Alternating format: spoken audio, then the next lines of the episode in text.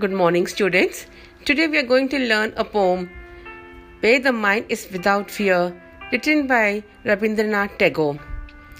Where the mind is without fear and the head is held high, when knowledge is free, where the world has not been broken up into fragments by narrow domestic walls, where words come out from the depth of truth, where tireless striving stretches its arms towards perfection, where the clear stream of reason has not lost its way into the dreary desert sand of dead habit, where the mind is led forward by thee into ever widening thought and action, into that heaven of freedom, my Father, let my country awake.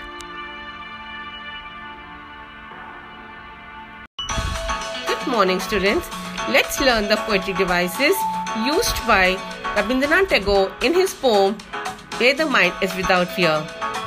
His poem is a free verse, meaning having no metrical patterns or rhymes. He was credited for having discovered this new form of poem, composing poems called prose poems. However, Tagore's poem, Where the Mind is Without Fear, is full of creatively used figures of speech. The first one is alliteration. Example Head is held high, repetition of the her sound, and dreary desert sand of dead habit, repetition of the the sound. The second poetic device used is metaphor.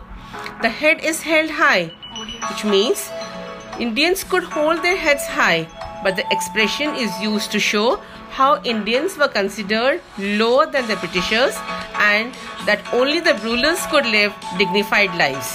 Second one, where the world has not been broken up into fragments by narrow domestic walls. The walls here are not the physical structures of brick and cement, but the narrow walls of narrow minded thinking. For example, the caste system. Third one, the clear stream of reason.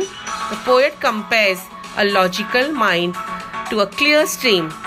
In both the cases, the clear water and clear thinking is very much required. Thank you.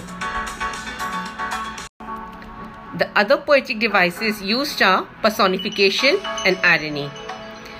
With tireless striving stretches its arms towards perfection. The idea of striving has been given the shape of a human being whose arms are stretching and trying very hard to reach perfection. The next one is Let my country awake. A country is not a living being, yet the poet talks about the nation waking up just like humans do. The next poetic device is irony. The poem is full of irony.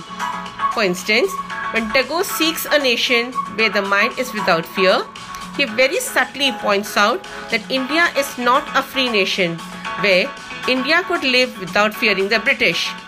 Similarly, knowledge is free implies that at that time knowledge was not free. Everyone did not have access to education.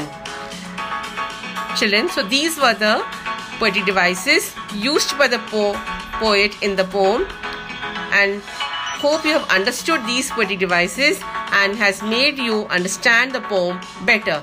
Thank you.